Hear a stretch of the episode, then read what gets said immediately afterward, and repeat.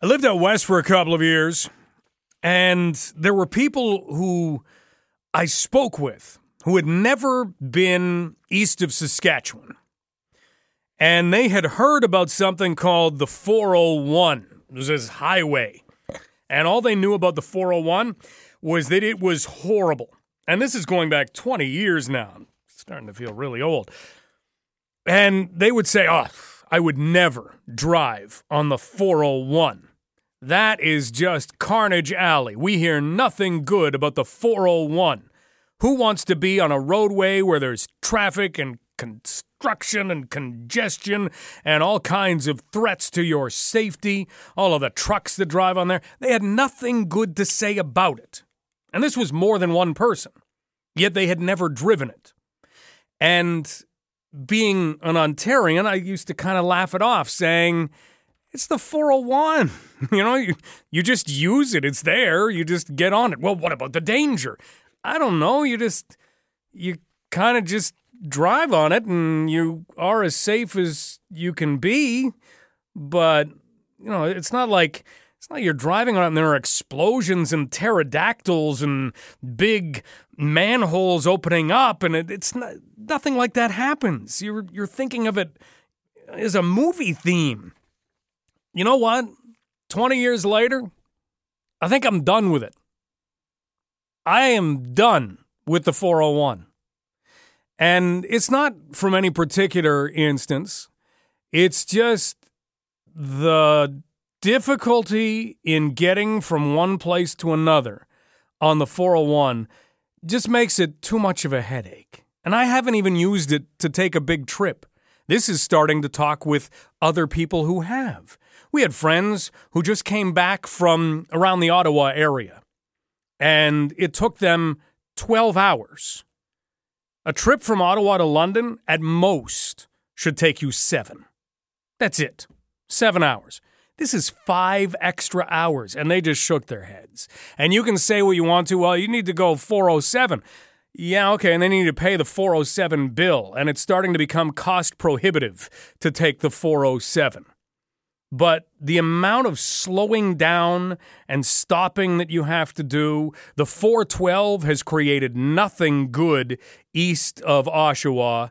And the idea that this is just a place where trucks pass each other slowly and everything is tied up and everything is more dangerous than it needs to be. Drivers are zooming all over the place. Maybe I'm just getting old. Maybe that's all this is. Maybe I'm just getting old. But I'm done with the 401. Here's why I bring this up, though. I bring it up for a completely different reason. I have two parents who are still in good health. My dad has MS, but he takes care of himself as best as he can.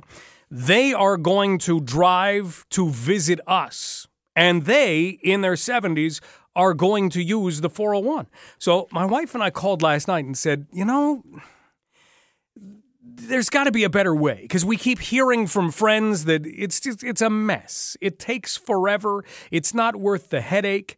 You guys are in your 70s. No, there's got to be a better way. Why don't you look into traveling on Via? We'll split the cost with you, whatever it takes, just so that we know that, that you're nice and safe and you don't have to deal with as long as 12 hours of driving from the Ottawa area to London, Ontario. And so my parents said, sure and they started looking into things. And I know that it's kind of a week out, but they're looking as much as two weeks out. They, they're pretty flexible. And the cheapest ticket they could find to fit in when they want to come is over $500. And that was with their discounts. There was another one that was over $600 for the two of them to take via. Does that not sound excessive?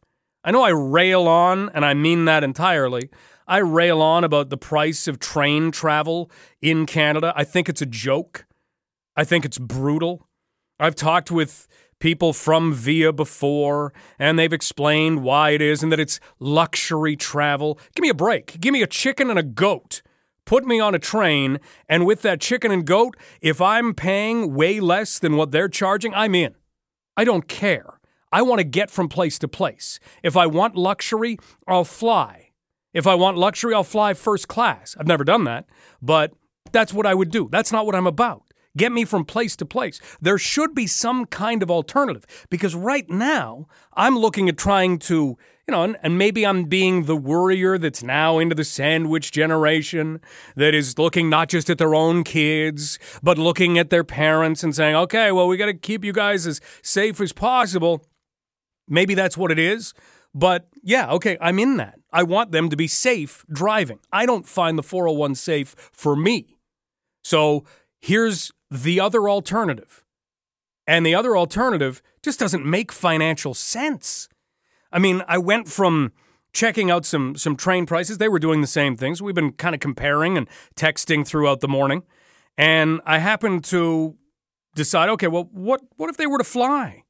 I can find a ticket to fly from Ottawa to London and back for basically, you know, 659, 559. I mean, it's it's not that much more when you add it up. And that to me again is insane. We've got to find a way to have some kind of intermediate travel. And in my mind it should come on the tracks. It should be like Europe. There should be something you can do to take a cheap train. And right now we don't have that. And I don't know why that is, because I don't see the 401 getting any safer. Truck traffic is what it is, and I admire you if you are a truck driver and you have to do that on a daily basis, because that's got to be a headache and a nightmare all wrapped into one on a daily basis. But to think that you can't find an intermediate travel. These guys, my parents, are in their 70s, so they get seniors discounts. They're members of whatever club you've got to be so that you can get discounts. And this is the best you can do? Five, six hundred bucks return? Give me a break. You know, that's that's not right. That's thievery. That's brutal. And that needs to be looked into. We're going to take a quick break on London Live. Thanks to Jess Brady for all of her work last week in this time slot. We've got a lot to get to today. Mark Hunter, general manager of the London Knights, will join us in less than an hour. We're going to talk about how to keep a strip club out of your plaza and the extent that one individual in the city of London has gone to. We're going to find out what green roofs are. And we're also going to talk about human trafficking. We're going to do that in about 20 minutes. But up next, I want to get into this sandwich generation and some of the things that you actually have to do, some of the things that you have to go through, and the experience of one person who is going through it in a great extent right now. We're going to do that next on London Live. This is Global News Radio, 980 CFPL.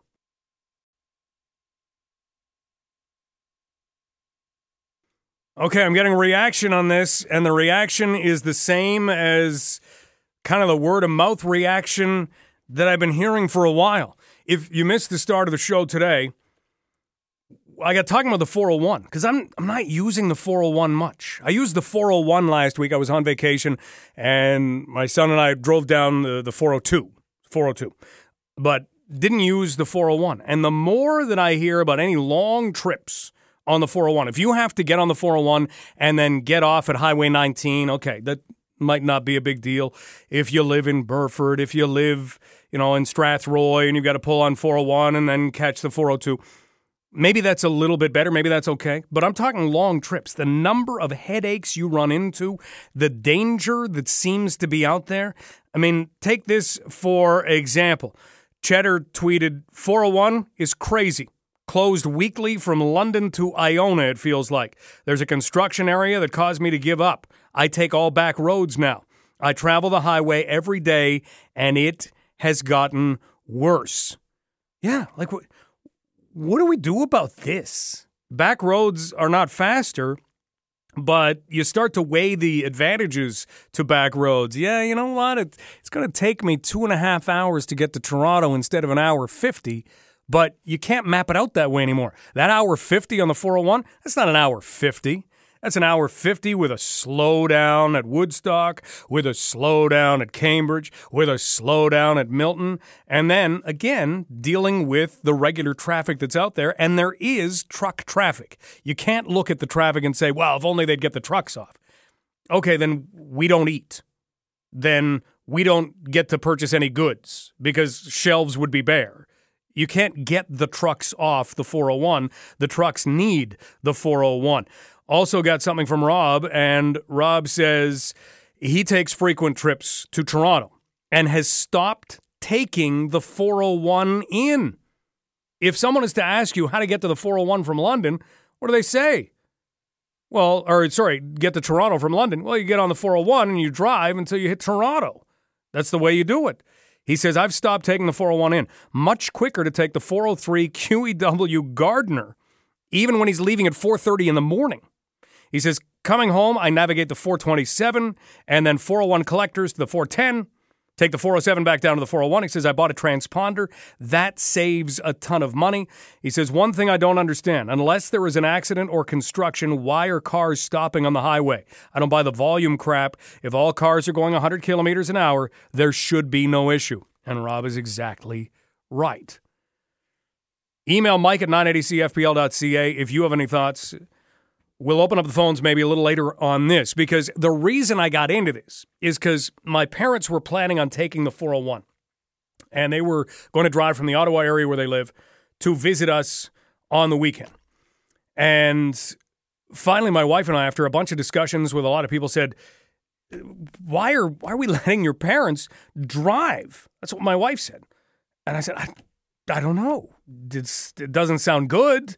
12 hours, 10 hours, delay here, accident there, all of this mess. So we looked into taking the train for them, and the cost is is more than it should be. But I don't even want to get into that right now because the reason we were doing this is just looking out, being in that sandwich generation, looking out for parents at the same time you're looking out for your own kids.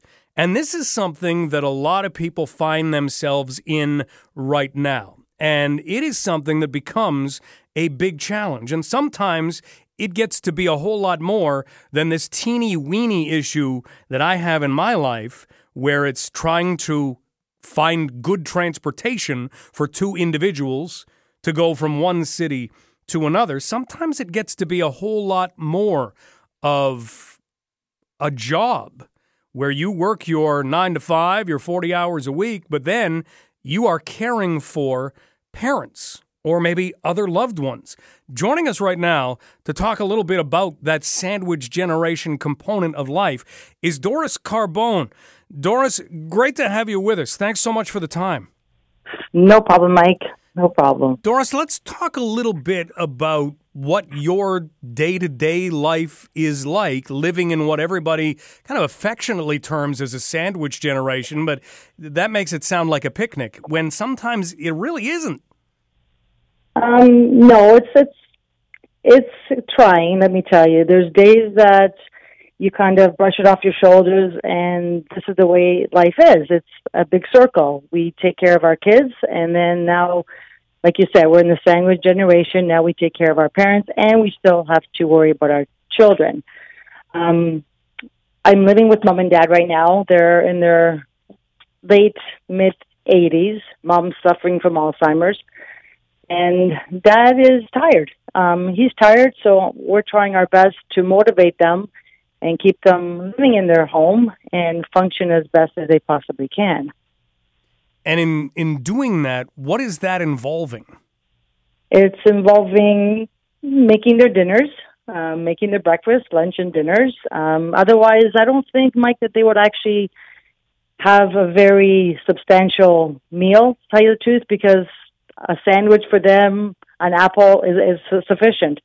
But you need to have, obviously, all the food groups to make sure that they get nutrition as they age. Um, they just don't have it in them anymore. They like to sit, they like to watch their TV, but it's us in helping them get up, moving around, even if it's just 15, 20 minutes, getting them going and being there for them and showing them that it's okay to be tired, but we also need to get them going. And uh, age is a factor, yes, I understand. And with age comes a lot of ailments but um, I, you can see them changes them when we have them doing something. It's, it lightens them up and makes them feel so much better.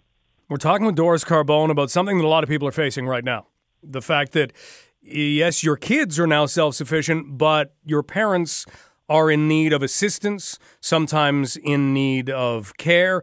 Doris is the mother of uh, producer Jacqueline Carbone from Global News Radio 980 CFPL. And Doris, maybe you could outline how you came to the realization or or does this happen slowly over over a period of time where you just find yourself maybe needing to help out a little bit more a little bit more um, it probably started off uh, like we know obviously they're getting older and they need the care because a lot of their all of my aunts and uncles have passed and it leaves my mom and dad with um, not a lot of family per se like older family and they have us and they have you know, my sister, which is around as well. And we try to take care of them as much as we can. But probably within the last year or so, Mike, my dad um, was diagnosed with congestive heart failure and he was hospitalized. And then we realized like mom cannot be by herself. So between me and my sister, we took turns taking care of her and realizing that dad needs someone there um, to make sure he he can function, make sure he's getting the exercise he needs, because otherwise he's afraid. He's afraid he's going to fall. He's afraid something's going to happen. And so it was probably within the last year or so that we saw the decline in him. And no, it doesn't happen overnight. You just think your parents are invincible and they're going to be around forever. And that's when we come into the into a play and help them as much as we possibly can. And that's a great point because yeah, you you go from a point where your parents are your protectors and then you have to come to that acceptance that that's not the case anymore. How difficult is it to to deal with even that realization? It's a circle of life, Mike. You kind of I take a, a better uh, approach on things. It's a circle of life. We're all here. We're all. I know it's kind of morbid to say we're all going to die eventually, mm-hmm. but we try to make every day as best as we possibly can. Some days are tough. Some days are really good. I'm very fortunate that they're still around and they're here. They're here, and we try to love them and protect them and have them enjoy life as best as we can. Do we get into battle sometimes? For sure, but I just shake it off and it's like it is what it is. Let's carry on to the next day. You know, they took care of us. It's my turn now to take care of them. It's a great point and a great mm-hmm. outlook. Now, in yeah. terms of planning for the future, is that something you have started to do? Have started to talk with them about it all? Well, we have. We have like we have PSWs coming in and, and taking care of mom. We have. We're not actually looking into homes at present time. Um, if I could keep them at home in their own house, we're going to try to do that as best as we can. Um, we are we are looking uh, possibly down the road into homes, but I don't really want that to happen. I would like to take care of my parents as long as I can. And if I can get someone to come in and help, I'll do that. How does this affect you from a, a, financial standpoint, if, if I can ask that? Is that something that, that you do find has an impact? Um, no, no, I don't really think of it as an impact financially. I don't even worry about that financially. We do what we have to do. I don't look at it as a burden. I look at it as if we can get the help from the government with the PSWs to come in and help with mom every now and then, that's great meals. We eat together. We're a family. We we we're there to help each other. Um, and then when there's days that you just I don't I, I don't I can't handle it anymore. You just go for a quick walk. You come back and you carry on. It yeah. is what it is.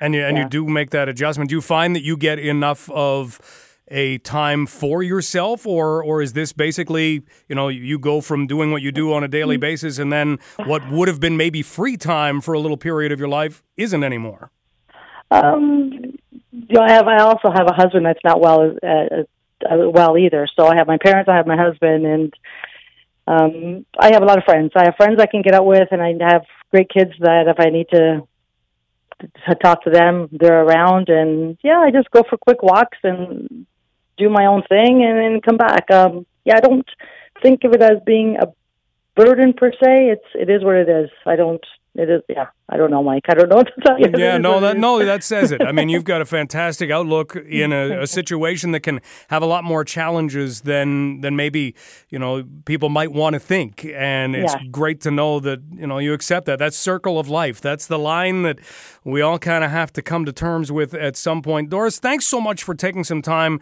to describe something that a lot of people are going through or a lot of people will be going through. We really appreciate it For sure. No problem, Mike. No problem at all. Thank you so much for chatting with me. Take care. Okay, take care. Bye bye. That is Doris Carbone, who right now is in a situation where, yeah, she does have to devote a lot of time to taking care of her own parents and and you move through that in life. And if you don't have that attitude of circle of life or hey they looked out for me i'm going to do what it takes to look out for them all of a sudden this becomes a very difficult situation to be in. And doris is somebody who you know you can i don't doris one day you'll be able to write a book uh, but that book may be very helpful for a lot of people who are entering that particular facet of life. We're going to take a break We'll have news next, and then want to get into indirectly the Jeffrey Epstein story. We're not going to sit here and talk about the case itself. I'll outline the Jeffrey Epstein story, but this can be localized to a great degree because it gets people once again talking about sex trafficking and human trafficking.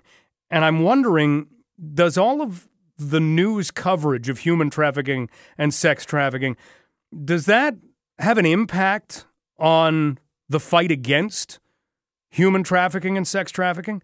That's something we're going to explore in about 10 minutes. This is Global News Radio, 980 CFPL.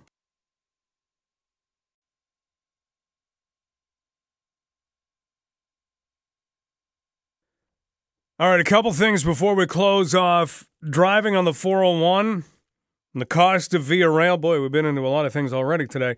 Uh, let me see here. Elias says Via isn't necessarily faster. Says in the summer, the service slows down due to heat slows. Train slows to 50 kilometers an hour or less. Sometimes Via is slower than the 401. Okay. Well, I, that I didn't even realize. That's a thing. I guess I can understand it. You're looking again at safety. And Sean says, we, we need a new segment on London Live things that grind my gears. I'm in. I mean, if anything ever grinds your gears, email mike at 980cfpl.ca. We'll turn it into a segment. And Sean says, Your suggestion about rail travels is spot on. 401 is madness. It is an area the government should look into instead of spending so much on spacecraft on the roads, like subsidizing electric vehicles. I'm not buying a $60,000 electric Tesla when I can buy a Corolla with much better costs. So, yeah, we're not going to be able to develop a new highway system that is anything better than what we've got. I mean, we had the 407 when it was created it was going to be this nice little bypass and then next thing you know the provincial government is selling it off. And i'm not sure what it costs these days but it seems to me when i took it both ways last summer my bill was like 75 bucks right? That sound about right? So that's that's for both ways getting on essentially at brampton and getting off at the end and then just kind of going down. I think you can join it off somewhere between Whitby and, and Oshawa, right? Somewhere around Pickering, somewhere around there. So there's there's got to be a solution. It's not an easy solution. We still get talk about high speed rail every once in a while, but again, it comes down to cost. And we've talked on the show before. If you are going to head into Toronto, what's one of the best ways to do it? Find yourself a GO train stop. Aldershot, Burlington, you name it. I don't know all the fancy names. I don't take them enough. But go park there and then take the train into the city. Now, that's where trains, in my mind, do work out, but we're talking GO trains. And from here, you still have to drive to them. But that's just because parking is so exorbitant in Toronto. It's not worth paying the parking. And then if you're staying overnight, the overnight costs, and then, you know, and then, and then you know the transportation costs of getting there and gas. Might as well just go and take the GO train in. You're actually going to save yourself some bucks on most occasions. So, all right, we'll get into more transportation discussions, I'm sure, in the future. But I do want to move on to the Jeffrey Epstein story, which is splashed absolutely everywhere. You may know the Jeffrey Epstein story well. You may not. Jeffrey Epstein was a financier who claimed he was a billionaire. Forbes magazine said, you know, he's probably not a billionaire. He used to be a high school math teacher. And Then he was charged with one count of conspiracy to commit sex trafficking. He was also charged with uh, one count of sex trafficking of a minor. And in prison, because he ended up going to prison after he pleaded guilty to and let me see what did he what did he actually plead guilty to? I want to get the charge right. But pleaded guilty to a felony charge of solicitation of prostitution involving a minor. He was given 18 months in prison uh, ended up back in prison and committed suicide on the weekend. He was on suicide watch, was taken off suicide watch. No one can really explain that. What this has done is it, it brings up, because this conspiracy thing is a big part of this story. The charges against Jeffrey Epstein will be dropped because he is now deceased. But the conspiracy investigation is going to continue. And this brings, again, human trafficking, sex trafficking into the news and we see all kinds of cases. We hear all kinds of cases that are too close to home. We know that there is human trafficking going on in London. We just know this to be a fact. There is proof. So, in cases like this, when you've got a story that brings attention to something, in the case of human trafficking, in the case of sex trafficking, is that actually helping in the fight against these two things? We're going to ask our next guest that very question as London Live continues in a moment, because we're going to be joined by Barbara Gosse, the CEO of the Canadian Centre to End Human Trafficking. London Live continues in a moment. This is Global News Radio, 980 CFPL. Human trafficking and sex trafficking, they ruin lives. And they exist in amongst our lives. You've got sex traffickers, human traffickers everywhere. And I'm not trying to be an alarmist. Look around at the stats. These are things you've got to have conversations with young people about. And with the Jeffrey Epstein story, I mean, this is not gangs of people who are, you know, hidden in the darkest crevices of our world. That's not what this is. Sometimes it can be people who are prominent, front and center, friends of U.S. President Donald Trump. Donald Trump once called Jeffrey Epstein a terrific guy, a lot of fun to be with. And then this is 2002 that U.S. President Donald Trump had said this, but it doesn't sound very good right now. It is even said that he, meaning Jeffrey Epstein, likes beautiful women as much as I do. Many of them are on the younger side. Interesting quote. But Jeffrey Epstein committed suicide over the weekend. He had again pleaded guilty to a felony charge of solicitation of prostitution involving a minor because there is a conspiracy element to this, because other people knew, other people were involved in this situation, in the trafficking that is alleged to have been going on or was going on, depending on what angle you look at this. You have the continuation of an investigation. So that's not going to stop. But this story, again, has brought front and center human trafficking and sex trafficking. So joining us right now to talk about that is Barb Gosse, CEO of the Canadian Centre to End Human Trafficking. Barb, it is great to have you with us. Thank you for joining us today. Great. Okay. great. Thanks again. Uh, okay, we can get going in three, two, one. Barb, thanks so much for joining us today to talk about this. Oh, I appreciate your interest in this very important topic. We hear more and more stories. I mean, you take a look, and the Jeffrey Epstein story has brought human trafficking back into the news. Is is this a case where the amount of coverage, the number of stories that we hear, is it in any way helpful in the fight against human trafficking? I, I think the coverage is very helpful. I, I do think it assists to educate the public in many respects about what human trafficking is and how victims um, and individuals and actually minors as well, um, young people, fall victim um, to the crime of human trafficking. But there is a lot of sensationalizing that goes on um, in some reporting on human trafficking. So I think while it is very helpful to educate the public on incidents, and, and that's a very high profile crime, of course, in the United States.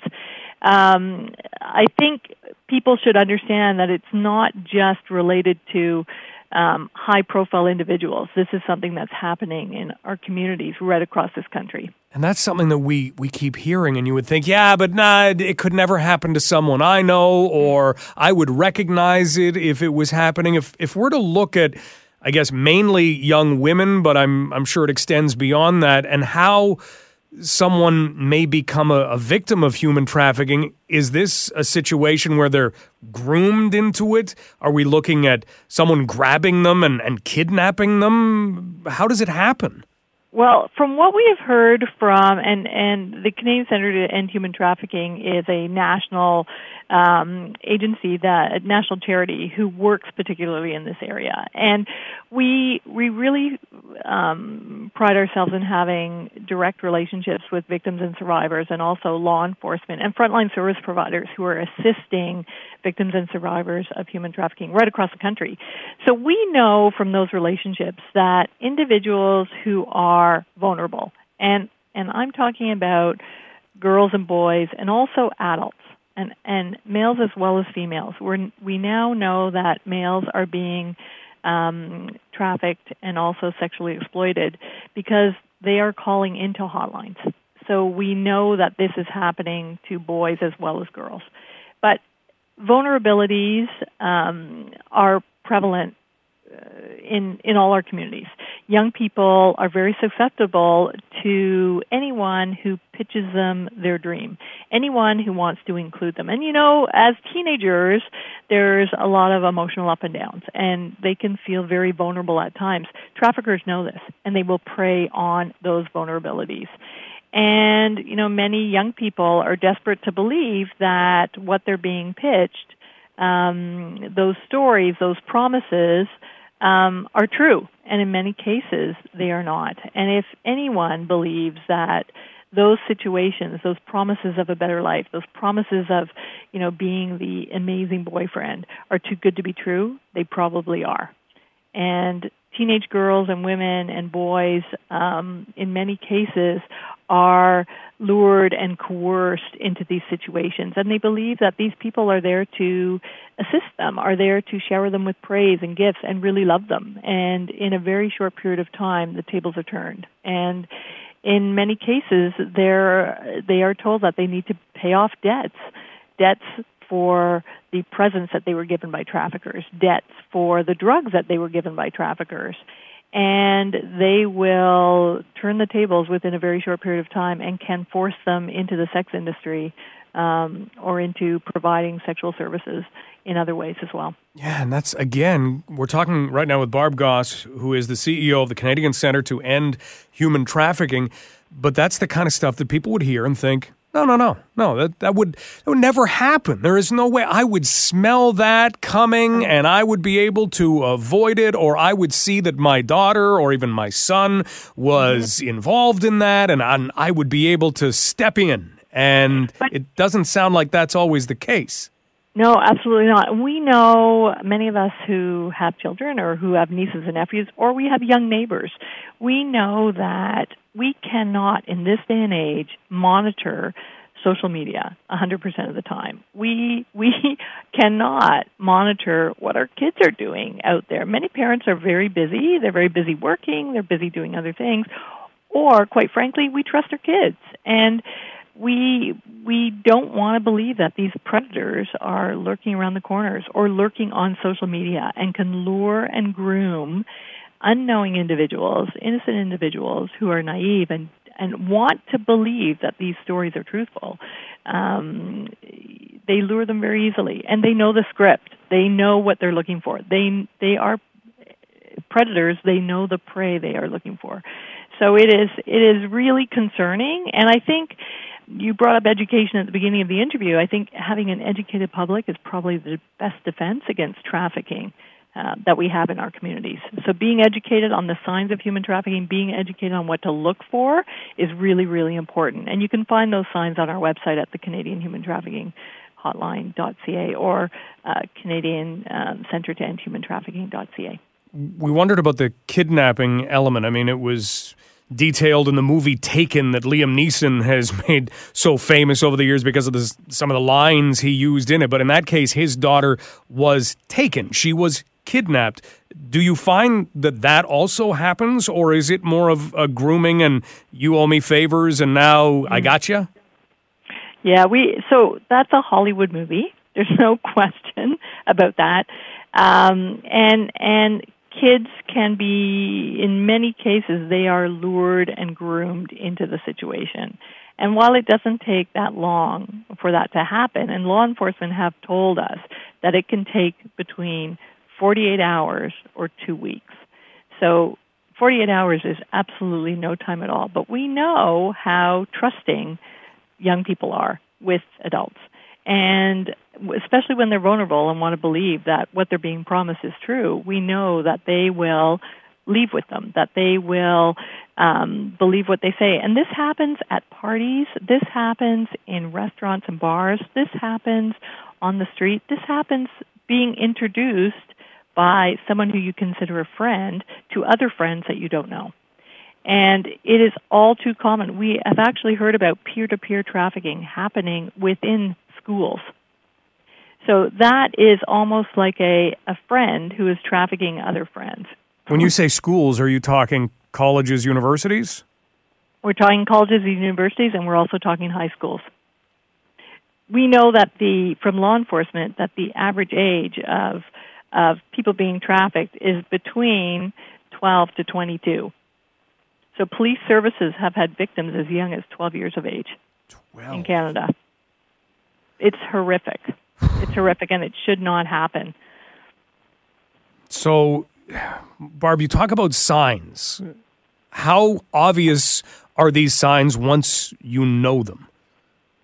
So, that's really important. Knowing these signs, talking about them around your kitchen table, talking to your neighbors about this, talking to your kids first and foremost, or or your nieces and nephews, um, young people who you're who you have contact with about these signs are really important. So, if you notice that someone is being controlled, that someone is speaking for them all the time, um, sometimes they're carrying new or expensive goods or cash that really is beyond the financial means of that person, those should raise red flags if there are some signs of abuse, malnourishment, maybe drug abuse, um, if the person has little access to money, if little access to a phone, if their phone's been taken away, or their identification has been taken away, those are signs as well to be leery about. Or if they have a couple of cell phones, sometimes traffickers will give an individual an additional cell phone that's only to be used between them and the, the person that they are engaged with.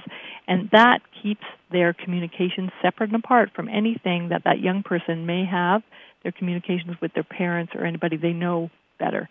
Um, sometimes they have scripted answers to questions. Sometimes they're very evasive, or they have rehearsed answers to questions that a parent or somebody in authority may have.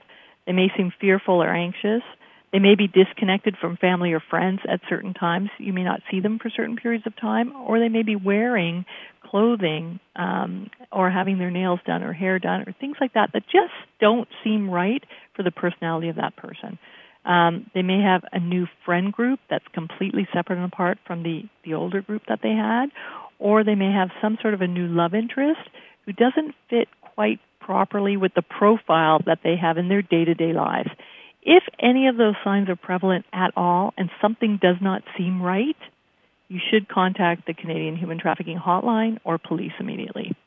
We're talking with Barb Gosse, CEO for the Canadian Centre to End Human Trafficking. And Barb just went over the signs. Now, if you notice something like that, you can you can reach out. You there are people to contact. At the same time, how challenging is it to say to the person, "Hey, uh, what's happening in your life here. I, I don't like it. How do you even approach that conversation so that mm. they don't shut you out completely, saying, "I'm living my life, you don't know."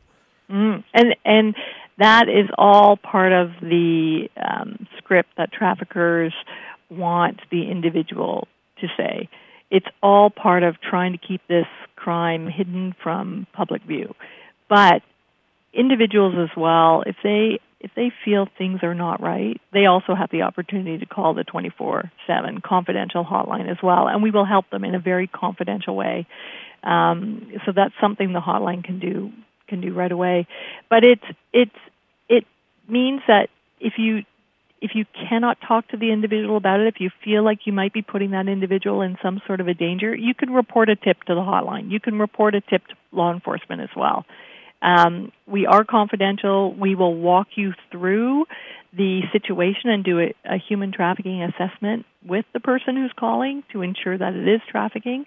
And um, if it is trafficking and the individual is okay with us letting law enforcement know about the tip, we can certainly do that as well. Barb, thank you so much for all your time and the information on all of this.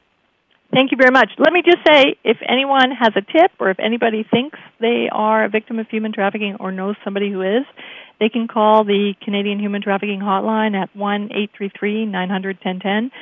24 7. It's available in over 200 languages, and we will keep all calls confidential. And we have that number in studio, so you can just call our studio line and we'll make sure and get that to you. Oh, that's super. Thank you very much. Barb, thank you. Thank you. Take care. You too. Barb Gosse, CEO of the Canadian Centre to End Human Trafficking. We'll take a break. News is on the way very soon. We'll let you know what else is still ahead on London Live. This is Global News Radio, 980 CFPL. Coming up after news, London Knights General Manager Mark Hunter will join us. We'll talk about a new logo for the Knights, some of the other things that are on the way.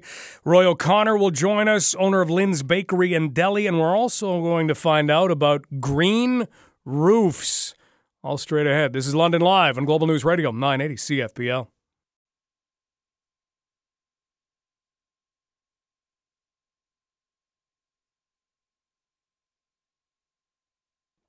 This hour, we are going to be talking about green roofs. Now, this is not a new kind of shingle.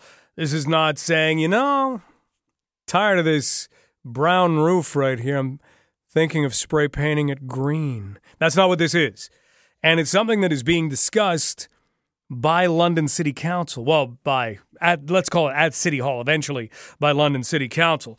And we'll talk more about what that is and the impact this can have because if you're looking to be environmental, believe it or not, a green roof can help.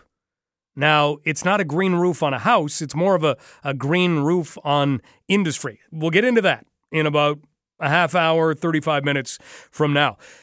If you were the owner of a property in London and you heard that a strip club wanted to move in next door, what do you think you would do? This story actually began about a year ago, almost a year ago you found it out, what what would you do?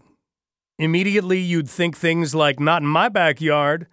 No, no, no, we're not having that. Take a look at all of the issues that we've had with not in my backyard over the years. This is just the latest. Well, we're going to speak with somebody in a little over 10 minutes who will tell us what he did in order to deal with this situation. And it has become a pretty amazing story.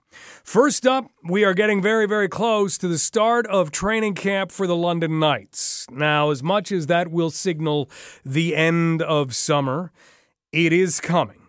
The Knights actually play their first preseason game on August 30th at Budweiser Gardens. Preseason, but they're still going to be playing in a game against the Sarnia Sting on August 30th. And right now it's August 12th yeah, summer is starting to disappear. You may be upset about that. It happens, right? Remember last year? It happened. Next year, if we're all fortunate enough to still be here, it's going to happen again. So, we have an opportunity to talk some London Knights right now because in advance of that preseason game, in advance of their training camp, came an announcement today from the London Knights. And that announcement was that the London Knights have unveiled a new team logo. And although we can't show you a picture right now, you can easily go to our website at 980cfpl.ca. You can go to my Twitter feed at Stubbs980, and the little Knights video that they put together has been retweeted there, so you can get a look. Or you can use your memory if you've known about the London Knights for a few years. They've been wearing a gold Knights logo for a while. Last year, they had the team of the century named, and it honored their Memorial Cup championship team. Well, the new logo, if we're to describe it for you, looks like the logo that they wore. So the Knights logo that has been gold up until today, I guess, has gone back to being white. Let's take an opportunity right now to talk about the change. Let's take an opportunity to talk about a few other things like Team Canada at the World Juniors and what the Knights will look like in 2019 2020. The general manager of the London Knights, Mark Hunter, joins us right now on London Live. Mark, how are things going? Well, you know what? We like the history of the 205 Club. We like the logo of the 205 Club. Now, it's not quite the same, but it's got some comparisons, and uh, you know what? And the team of the century. So we want to honor them, and you know what? And we really like the the colors. We put a part of it, and uh, so it's uh, we're pretty happy about it. All right. Well, we'll get to see the entire uniform in a week, so we'll wait for that. We're almost up to the point where we're going to get to see the London Knights on the ice. You've been able to add a few players over the summer. If you look at the roster, what are you seeing? What what kind of a team do you expect to have? Uh, I think we're going to have a good team. I, we got some young D this year, Mike, that we got to work with. Goaltending should be solid um, but I'm excited about the whole group. When you look at kind of rebuilding a defense core that had a lot of veterans on it, how did you go about putting kind of new pieces in there and deciding which pieces you were going to put in there? Well, we, we added Hunter Skinner, who's kind of not a young guy. I mean, he's been drafted already in the fourth round, so we figure he can come in and play in a in a, in a higher position right away. And then, of course, we got the Rogers kid, who's a who's a younger kid, and, and you know, of course, we got Joey Keane coming back, or not Jared, uh, Jared Keane coming back. So he, he'll he'll help out. He's got a year under his belt, but they're still 17 year old defensemen, and you know, with that, you need a little bit of time and a little bit of patience. We're talking with Knights general manager Mark Hunter. The Knights announcing today they have unveiled a new logo, and they've showed that much off. So it, it goes back to 2005 to the Knights' first Memorial Cup championship team. The rest of the look becomes available in another week. And then uh, we're looking at basically another week after that, Mark, and you guys are on the ice. Yes, we are, Mike. We're ready. We're going to be ready to go here, and you know what? Uh, we're kind of doing a little bit different here this year, just to give everybody kind of a. We have our our we have some games on Monday, games on Tuesday, and then we have a morning uh, game on Monday, Monday or Wednesday morning, and then we're going to have a, a gold and white game on at six o'clock on Wednesday night for when we get our team cut down and uh, getting some. Hopefully, we get more fans to come and watch and and enjoy our game, enjoy uh, some of our new players. It's pretty tremendous to see. I mean, we can go back through the pictures, the number of fans who show up to watch training camp, and you look at the way that NFL teams do it. They've they've usually got those end scrimmages, or college football teams will do that, and and you get all kinds of people coming to watch them. Hundred percent, and you know what? That's what. Uh, you know what? We want to give our fans a chance to come see, and this this year we have fans that uh, you know are working, and this year that on Wednesday uh, of that week. It'll be at six o'clock a game, and so they can come right from work, come and watch, uh, and there's no charge, nothing, and come in and watch the game and see what we have out there, and and actually criticize the hunters for. Uh, not drafting well. uh, you don't get criticism, do you? we all get criticism. That's part of the business. Mark, you're doing double duty again this year. You've done this before, but this is a little bit different with Hockey Canada and the London Knights. I can't even imagine how many miles you put on your vehicle with with two different teams to look out for now. But you've done this before. You've gone through the summer showcase. First off, what was Plymouth, Michigan like? It was it was good. It was interesting. We've got a good feel of the kids, the players, and you know we've got all the players across the CHL. Uh, um, west to Quebec to Ontario. So we got a good view of them. we had a few injuries. We had about eight or nine that didn't play from injuries and so forth. So it was it was good that uh, good time spent to to get to know the young men and uh, and you know who was good enough to play and and who wasn't and where we got to go watch and what we got to get better as a hockey club. So there's lots of good things that came out of there, and it was uh, it was real good experience for Dale and myself. How much are you looking at, at who's going to be on the team at this point? Is that kind of always in flux, or is it more just about evaluating all kinds of guys? It's just evaluating all kinds of guys, uh, Mike, to see where everybody fits, what role they you, you see them as, and then follow up and seeing where they go during the season. And of course, you got the games uh, playing in uh, uh, Kitchener and London here, and of course out west in uh, Quebec. So that'll be another chance for us to see the young men. But that's a real good chance to get to know them.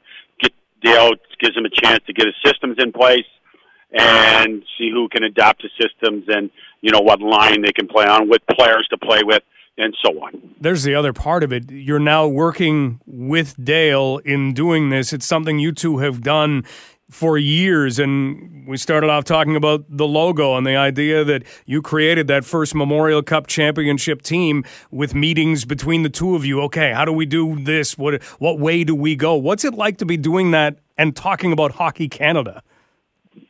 you know what? You know Mike, Dale, myself, and uh, that's what we do. We love hockey, and we love being a part of uh, a good challenge like this, and and working with Tom Renney and the Hockey Canada guys. It's been a it's been good, and uh, so you know what, it's been enjoyable, and it just gives us more to talk about and more players we reached out and hopefully be a part of, uh, a little bit of part of.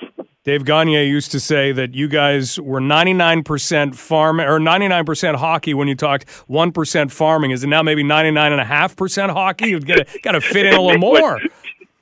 yeah, it might went up a little bit higher to 99.5 because that's where I think a lot of people are surprised. Uh, you know, we all want to spend time, and we believe we spend time with these young men, and and trying to work our hockey club or Hockey Canada. Of course, we want the end result. We want to win. Well, Mark, it'll be fun to watch from both perspectives. The London Knights, who will be wearing a new uniform. Again, we get a chance to see that in a week. And then training camp begins the week after that. And then we'll be into the preseason, the regular season. Before you know, those CIBC games will be here. Mark, thanks so much for the time. Thank you, guys. Thanks, Mike. Talk to you. Talk to you later. Mark Hunter, general manager of the London Knights. So, Knights have a new logo, new uniform design will be unveiled in a week, and then yeah, it's if that's the end of summer. Doesn't have to be. We're still going to get nice weather into September, right? Please welcome to London Live the chair of Knight Nation, Walter Noah Brannick. Walt, how are things? Very good, Mike. How are you, brother? Not too bad. What can you say? I'll make a prediction. We're going to be close again this year. Okay, that's a good prediction. How how can we not with the best people in junior hockey?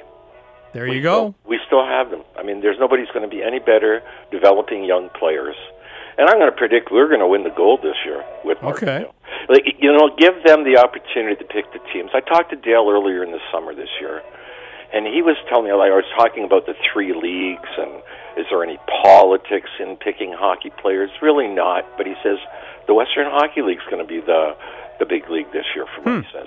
You know, that- Interesting. yeah, it is interesting sort of thing, and uh, having that opportunity in Plymouth and that, watching some of the kids, seeing uh, Liam playing out there, and uh, the boys, and Gruden out there. He's a future knight as well, from what I understand. He played for the U.S. team. They could not? stick him in the American League, but if they don't, he'll be playing here in London. Is that right? That's unfortunate. But you know what? Why wouldn't you come here, Mike? Like you and I know, uh, how much better does it get for junior hockey players and their families? Well, Walt, I love the predictions that you make. You have to realize when Walt makes predictions, they usually either come close to coming true or they come true. So you've made two very good ones. All the best. All right, we'll talk soon. you understand, and I hope hope to see you maybe next week sometime when during training camp. Sounds good. Take care, bud. Bye bye. Chair of Knight Nation, Walter Noah Brannick. We'll take a break. Next, what would you do if you owned a business and you found out that a strip club was going to move in basically next door? We're going to find that out. This is Global News Radio, 980 CFPL. Chances are, if you live in London, you know where Lynn's Bakery and Deli is. You go out on Dundas, right near the Cops Build All, right before you get to Veterans Memorial Parkway if you're going east. So I guess that would make it just west of Veterans Memorial Parkway on Dundas, right near Bonaventure. You picturing it now? It's a great place. Well, something interesting is happening. And this has kind of been happening for a little while. And the best way we can explain it is to get somebody to help us with it who has been instrumental in this entire story. Joining us right now is the owner of Lynn's Bakery and Deli, Roy O'Connor. Roy, welcome to London Live. How are you? Wonderful. How are you doing? Not bad. Let's talk a little bit about a strip club, your bakery and deli, the location of it, and kind of how the two were becoming intertwined, what, almost a year ago now? That's right. So, what, what did you find out? Well, what did we find out? Uh, we really found out nothing, but we had the opportunity. The uh, the uh, the plaza came up for sale last November. Uh, there was no tenants in it at that point, and uh, you know I had an opportunity. The owner gave me a call from Toronto and asked me if I wanted to buy it, and you know we jumped on it. I, I wanted to have a little bit of control what happened here in the east end of London, and you know put some more neighborhood friendly um, businesses into play here. So I'm really looking forward to that. It's, we've got two of the uh, locations already leased out, and you know we've got a lot of attention on the third one. So we'll, we'll see where that goes, but it'll it'll be quite a quite a departure from what we had here before. Okay, now what we know is that there was a, a unit nearby, or, or would it be in the plaza that you have your bakery and deli in? That's correct. Okay, yes, and it was it was the the, the home of what is now the, the former famous Flesh Gordons. There was talk that there would be maybe another adult live entertainment business making use of that license. Were they thinking about, as far as you know, putting it in the same location? Well, we've been here since 1980. This business has been operating consistently since uh, September of 1980. So we were at the we're in the biggest unit at the very end of the plaza. Uh, what had happened was uh, uh, the previous adult adult entertainment uh, business had closed down, and I, I believe you're right. There was a, there was another entity looking to open up something similar, but uh, that never came came to be. And uh, like I say, the opportunity to buy the plaza came up, and I jumped on it. So, how much did maybe the idea that someone might look to make use of that license, might look to open another adult entertainment business right near you. How much did that factor into you saying, wait a minute, I have the opportunity to take total control of this. I'm going to jump on it. Well, yeah, quite a quite a quite a big deal. Uh, you know, it, it was important to me. My I've been here for quite a while now. We are, the business is almost 40 years old. It'll be 40 years old next year. Uh, my son's going to uh, to succeed me in this business, so uh, he he wants a great uh, location to operate out of, and uh, you know this is one of the ways that I, I could change that. So uh, that was that was one of the biggest factors, and uh, and of course my my neighbors who've supported me in East London for all these years. We're talking with Roy O'Connor. Roy is the owner of Lynn's Bakery and Deli, and now the owner of, of the entire plaza. So, how does that change your day to day operations? Well, not much at this point. You know, uh, it's an exciting time right now. We're looking at new tenants. Like I said, we have we have two uh, two people that's coming in here already. Uh, we have Fort's Chocolate Lounge that's coming in next to us, and as well as we have a, a company called Throw, which is uh, an organized, uh, you know, axe throwing, knife throwing. Uh, it'll be licensed in there as well. Uh, I don't want to compare it to bowling, but it, it's kind of structured the same. They have leagues, and it's going to be a fun, fun place to have us next next door to us. And then, how many other units are there that you're still looking to fill? Well, we have one large unit, or possibly one still large unit and a smaller unit. So we could have, you know, two more neighbors on top of that. Did you ever fancy yourself being a landlord?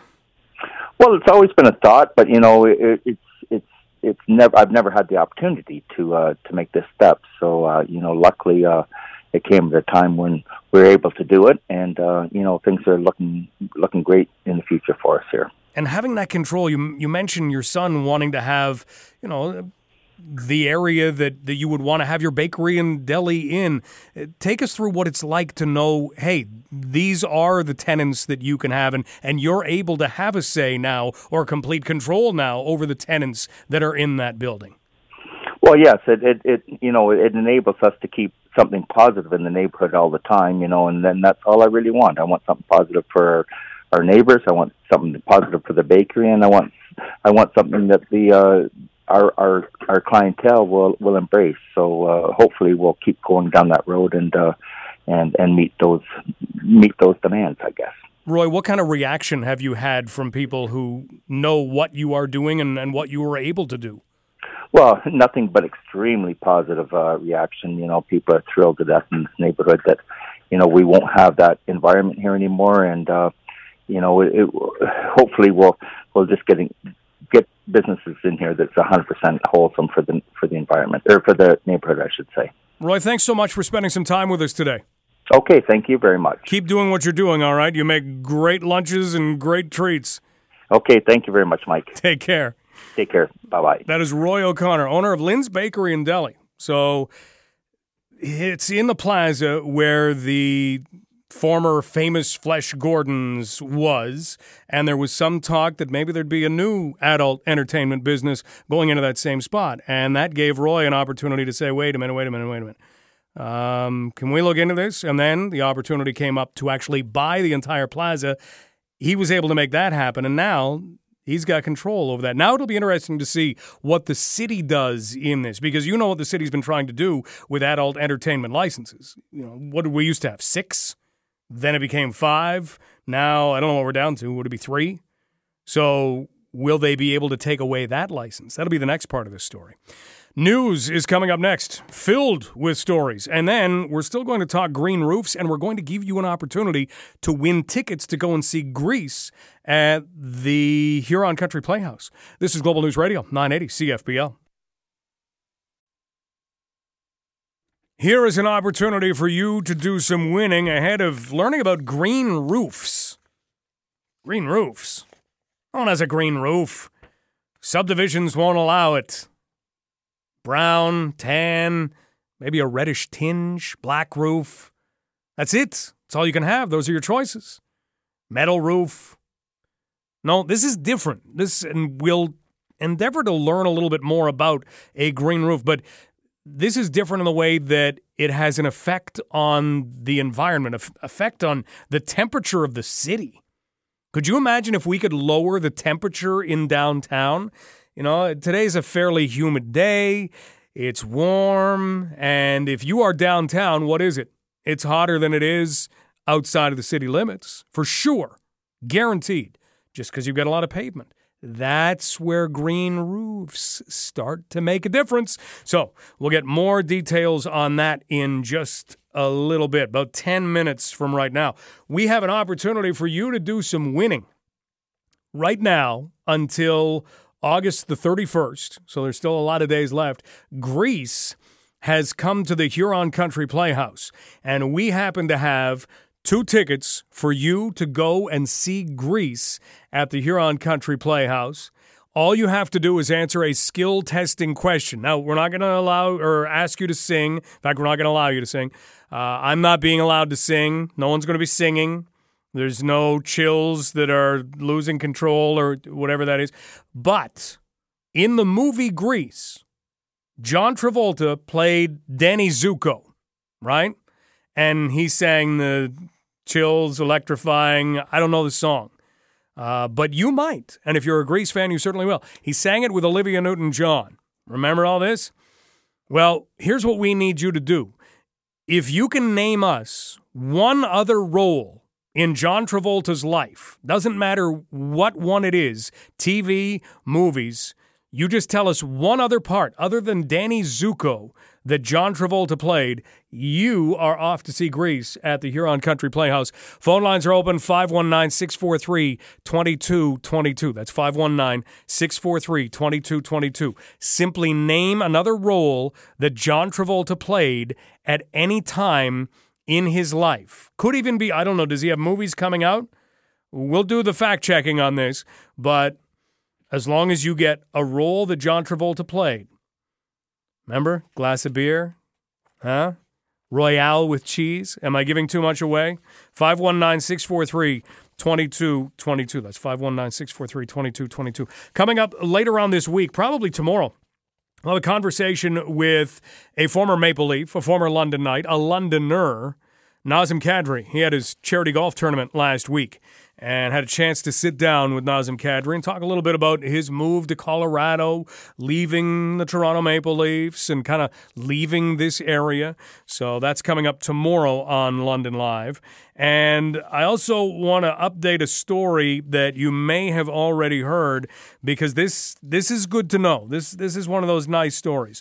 Remember the dog that was dog napped in Toronto? The dog has been returned to its owner. And it seems that the dog was dog napped by a man with no fixed address. This is that unfortunate kind of situation where this, yes, has happened. I don't know how you prevent it from happening in the future. The Toronto Humane Society has reported that Milo, who was a 10 month old, basically a puppy, was returned to the agency. It had been stolen from the shelter and that a man has now been arrested. And this man actually had come into the Humane Society a couple of times and was saying that he deserved to have a dog for free, and they were having some issues with this guy. So that's the guy that is being investigated right now. I don't, I don't know how you stop that. I don't know how you, how you prevent that from happening in the future. Something else we're going to get into on the show tomorrow. We won't have time for it today, but I'm fascinated to get your thoughts on it. Do you share anything with anyone? So, in other words, do you share uh, a cottage or do you share, in this case, a set of tickets? If you do, then have you ever run into any issues on this? Because there was a pair of season tickets to the Montreal Canadiens that became a very big issue. See, I always wonder about this when young couples get together and, and they're together and they're living together and they think they're going to be together forever and they get a dog. I often wonder about that dog because what if you guys break up? Who gets the dog? How do you work that out? Do you have to establish like a joint custody kind of thing? The dog would just get confused. What if one has a better backyard? The dog would always want to go to the house with the better backyard. So we'll discuss that the joint ownership of things and some of the pitfalls that come along with it. We'll return in a moment with our winner and green roofs coming to London? Maybe. And what would they do for the city? We'll try and find out. This is Global News Radio, 980 CFPL.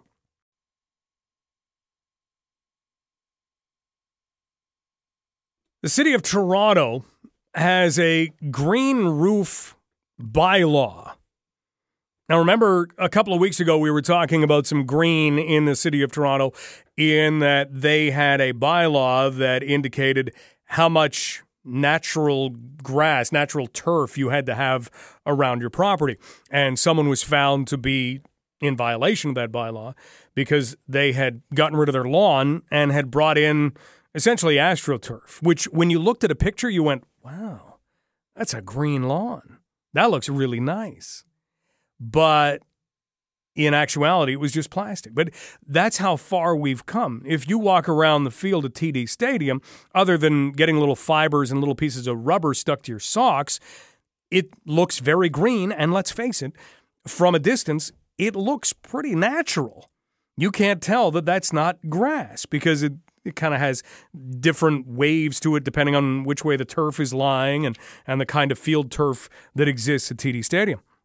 So in Toronto, they have a rule saying you have to have a certain amount of natural turf. We don't necessarily have that rule. And right now, you can go out and replace your lawn. And, and we talk to people who have done that very thing.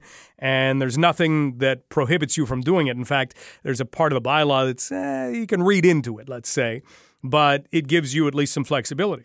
So, we're going to move from there to talk about green roofs. In Toronto, there is a green roof bylaw, and essentially it spells out how much floor area you can have. And this, this is going to sound a little confusing, but floor area you can have on your roof for actual green.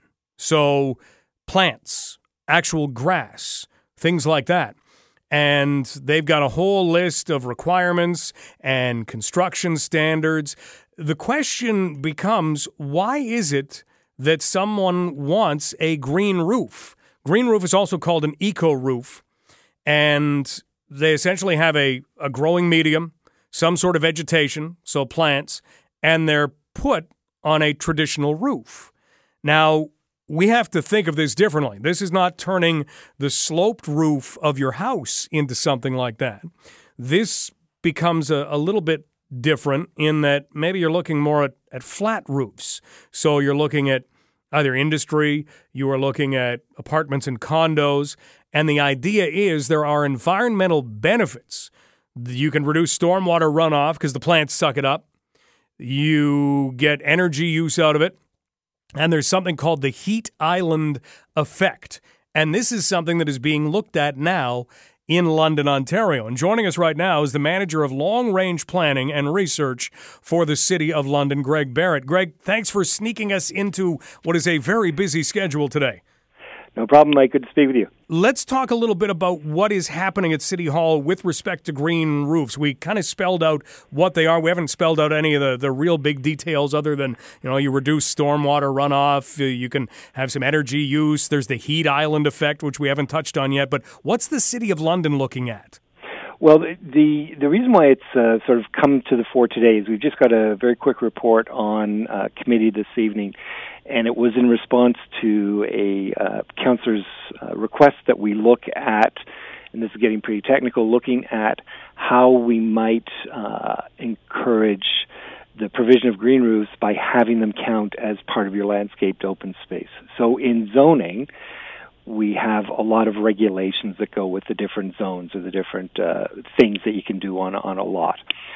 And one of the regulations in, in a lot of our zones talks about landscaped open space.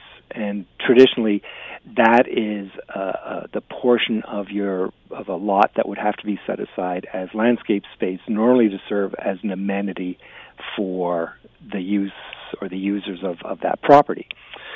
And one of the councillors asked us to look at uh, the possibility of uh, having a green roof count towards that. And this report just says, well, it's something we're going to look at through our zoning project, but some of the things that you've already talked about, which are some of the other advantages of green roofs, it might not necessarily be that they provide for usable open space for the public, so maybe that's not the best way to measure them, but they have other measures uh, all around the kinds of things that you talked about in uh, reducing the amount of um, uh, rainfall that would end up in the stormwater management system because it gets absorbed by the roof, uh, reducing the urban uh, heat island effect, and um, and and a lot of people actually like the look of them. So there's some visual value to them as well. So uh, all this report is saying is that we're going to be looking at these green roofs not only through our upcoming zoning project, but as part of the whole green city strategy. What should the city of London be doing? What should we as Londoners be doing uh, to reduce environmental impacts and reduce our ecological footprint? Green roofs are seen as something that can sort of just one piece of helping us do that. Greg Bear joining us, manager of long range planning and research for the City of London. So, we're not necessarily talking about people who live in a subdivision and have a nice sloped roof. They're not being asked to throw up pelts of sod on the roof. Would this be more of on buildings downtown? Would that, would that be kind of the idea? Well, it can be both, right? I mean, it, you can do green roofs um, on commercial development or on office type development in a downtown, but there are people who could have portions uh, even of residential areas as a green roof. But this isn't something that we would mandate. It's something that we would put incentives in place as to how could we encourage people to do these kinds of things. Uh, but certainly, even taking the notion of a green roof and instead of having um, a lot of hard surface in your backyard, the opportunities to have gardens and grass as opposed to putting everything in hard surface. All those kinds of things help reduce urban heat. They provide better uh, rainfall and water storage, and they create a, a cooler local environment. So they're the kinds of things that you use to sort of counteract uh, changing climate and and and uh, urban heat. Okay, so at committees tonight, it'll be more of a more of a technical side of things. This is not, hey, do we want green roofs or don't we? This is the technical side of, of how would it work.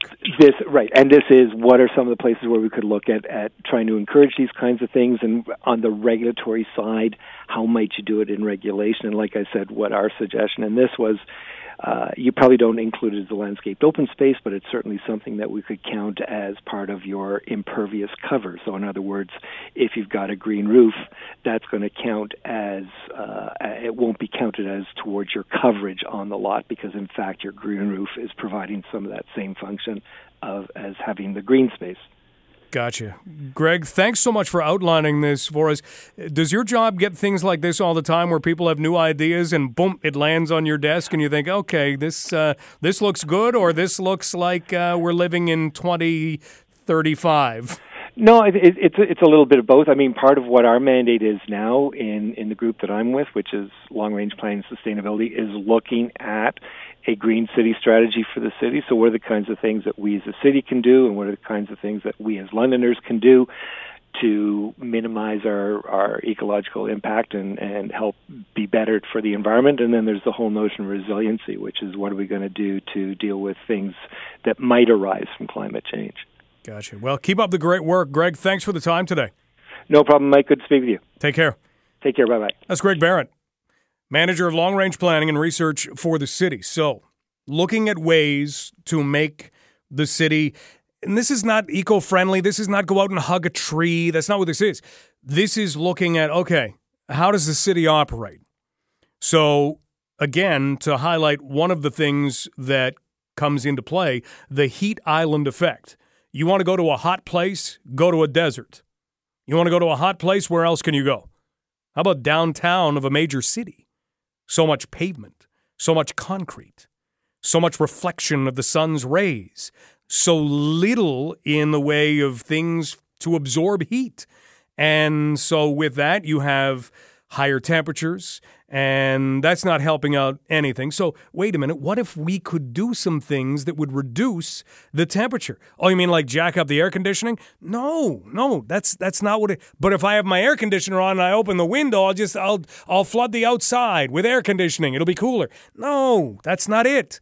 What if you could put green type things, so plants or you know, somebody's going to come up with some some wild ideas on this. But right now, let's call it vegetation. You put that on the roof, and you allow for a number of different things. Plus, it'll kind of limits the amount of storm water that is landing on a roof and then simply being guided down into eavestroughing or other systems that take it down into the stormwater system. And that's never a bad thing either. I, this is neat. So, this is something to pay attention to. Again, it's at a very technical standpoint as far as City Hall business goes, but this is just one of those things that they're going to be discussing tonight. We'll take a break and close out the show in a moment. This is Global News Radio, 980 CFPL.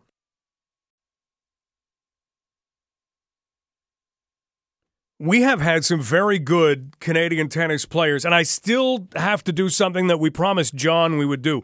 Maybe we can get it done this week. That is, get somebody on to explain tennis scoring. I could run through the basics, but it would be better to get somebody who who could just go through tennis scoring.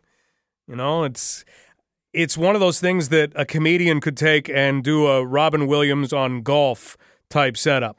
Yeah, okay, we we got this sport and we bang a little yellow ball back and forth across a net, and we got some lines Okay, so we need some scoring then. Yeah, yeah, we do. Okay, well, how about if, like in ping pong, I knock the ball over the net, and if it gets by you and across the line, then I get a point.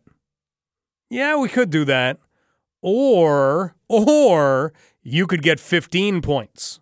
Oh, okay. Sure, 15 points. And then if you do it again, you could get another 15 points. Oh. And then if I do it again, another 15? No. Just 10. 10. Yes. So you would be up 40 to nothing, but we won't call it nothing. We'll call it love. Why, why would we do that? Because we're making the rules. And then if we're tied 40 40, we'll go to something called deuce. Oh, do I get another 15 points then? No, you get advantage. Sure. Okay, yeah. Could you, could you write this down and maybe send it to me in an email, and I'll uh, I'll take it to my people, and uh, we'll go over it. I don't know where any of this came from. What I do know is that we need to congratulate Bianca Andreescu. For many, many months, people spent most of their time trying to figure out how to pronounce her name. Now, she is a Rogers Cup winner. She is one of the best stories on tour, and I can't wait to see what she does next. News is coming up next here. Thanks to Matt McInnes for all his help. London Live brought to you by Courtesy Ford Lincoln at 684 Wharncliffe Road South. This is Global News Radio 980 CFPL.